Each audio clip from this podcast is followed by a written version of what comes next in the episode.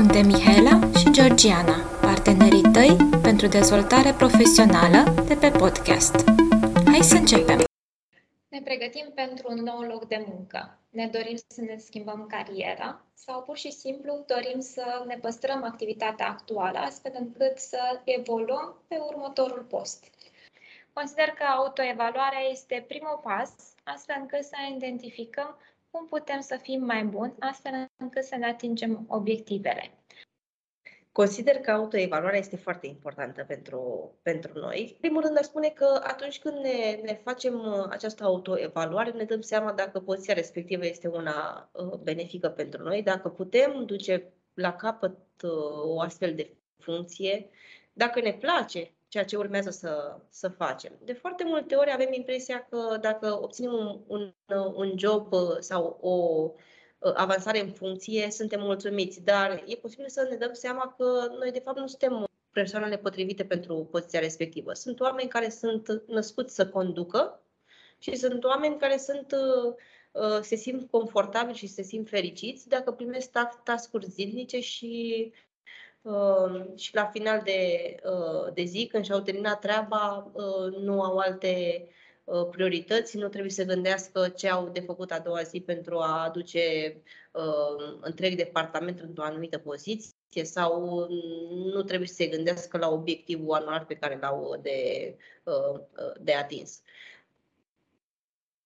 Din punctul ăsta de vedere, consider că autoevaluarea este foarte importantă ca noi să știm exact unde suntem, care ne este poziția, ce știm să facem, ce nu știm să facem, ce vrem să știm să facem, ce nu vrem să știm să facem. Care ar fi pașii și instrumentele astfel încât să ne facem această autoevaluare? Din punctul meu de vedere, lucrurile sunt destul de simple. Trebuie să ne înarmăm cu o foaie și un pix și spune că ar trebui să mai adăugăm câteva ingrediente. Unul dintre ele este curajul. Trebuie să fim destul de curajoși ca să vedem ceea ce nu știm să facem. Să ne înarmăm cu obiectivitate și cu ceva timp. Așa este. Dacă nu ai suficient de multă încredere în tine, cum putem să confirmăm că, într-adevăr, lucrurile pe care le-am trecut noi pe hârtire sunt reale? Aici cel mai bine apelez la un factor de decizie extern sau nu neapărat un factor de decizie extern, cât la o evaluare externă, pentru a te convinge că știi sau nu știi să faci lucrurile respective. De obicei, oamenii care nu au încredere au impresia că ce au de făcut este ușor și că poate să facă oricine sau au impresia că dacă primesc un task nu știu să-l fac, că, deși dacă stau să le analizeze în detaliu, își dau seama că majoritatea activităților le sunt cunoscute, au mai trecut prin ele și că îl pot duce la final fără niciun fel de problemă.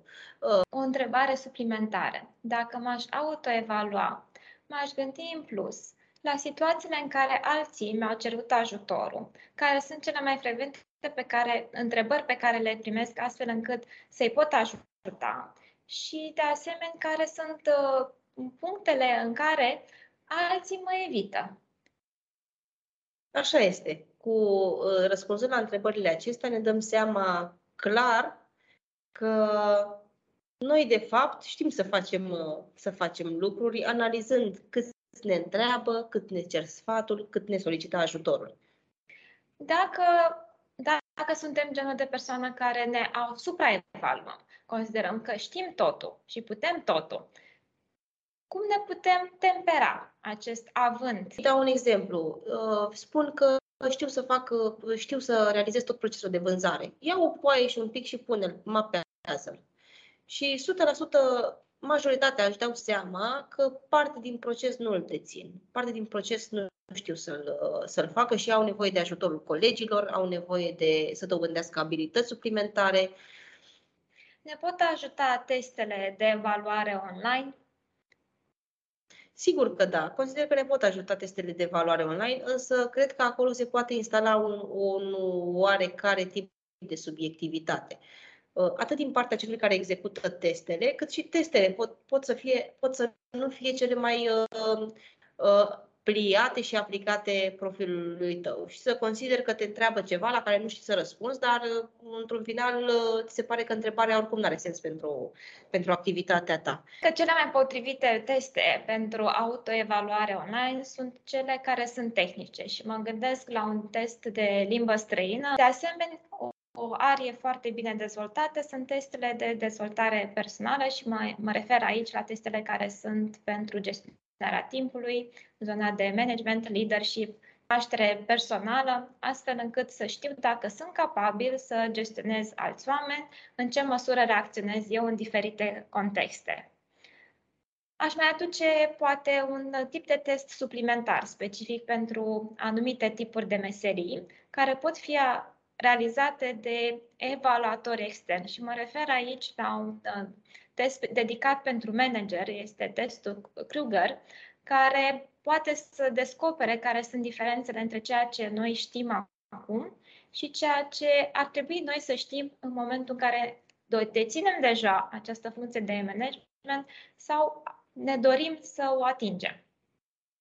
Dacă nu avem curajul să facem această autoevaluare noi înși, poate ajuta organizația din care facem parte, astfel încât să ne încurajeze să ne autoevaluăm.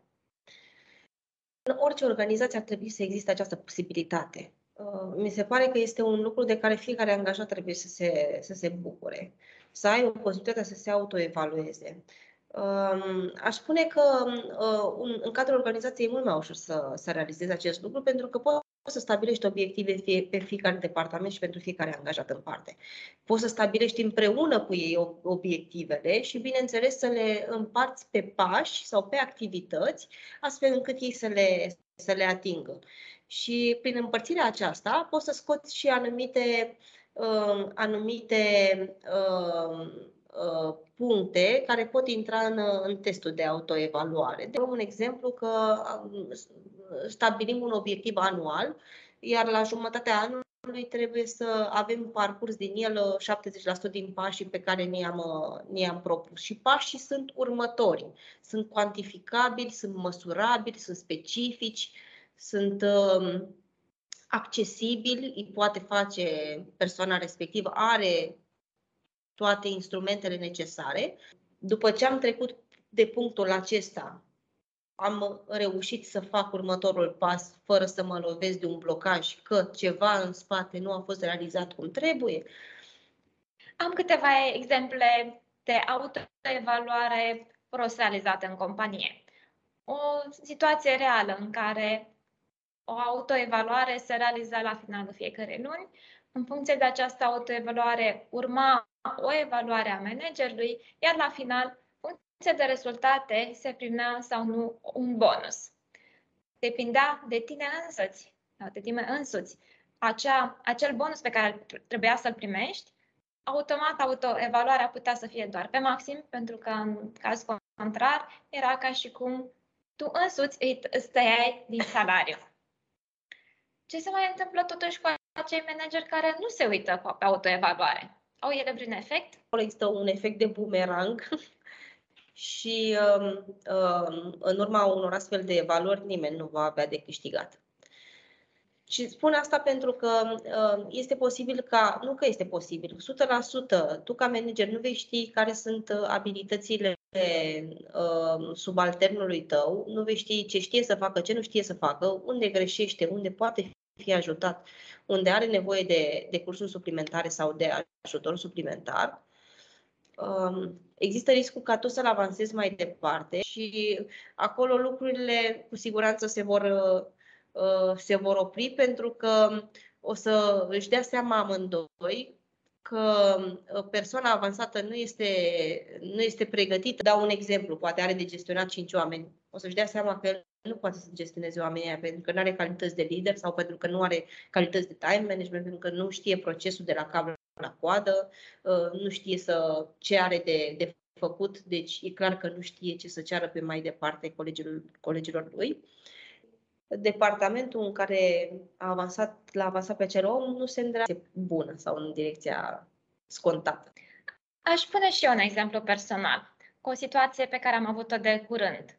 Un nou proiect pe care a trebuit să-l preiau, diferit de ceea ce am mai făcusem până atunci, moment în care, la fel, am luat o foaie, un creion, am trasat în partea de sus care era noul proiect, numele proiectului, apoi am identificat care sunt responsabilitățile, am trasat pentru fiecare dintre ele dacă știu și în ce măsură știu, astfel încât la final să trag concluzia că 75% dintre acele activități știam să le fac, undeva la 20% știam parțial și ar fi trebuit să cumulez o serie de cunoștințe noi și, din păcate, și vreo 5% dintre activități care nu mi-ar fi adus prea multă bucurie să le fac, având în care am solicitat un sprijin extern, astfel încât, în afară de cei doi ochi ai mei, să mai fie încă doi, să mă asigur că la final activitatea va fi dusă până la bun sfârșit.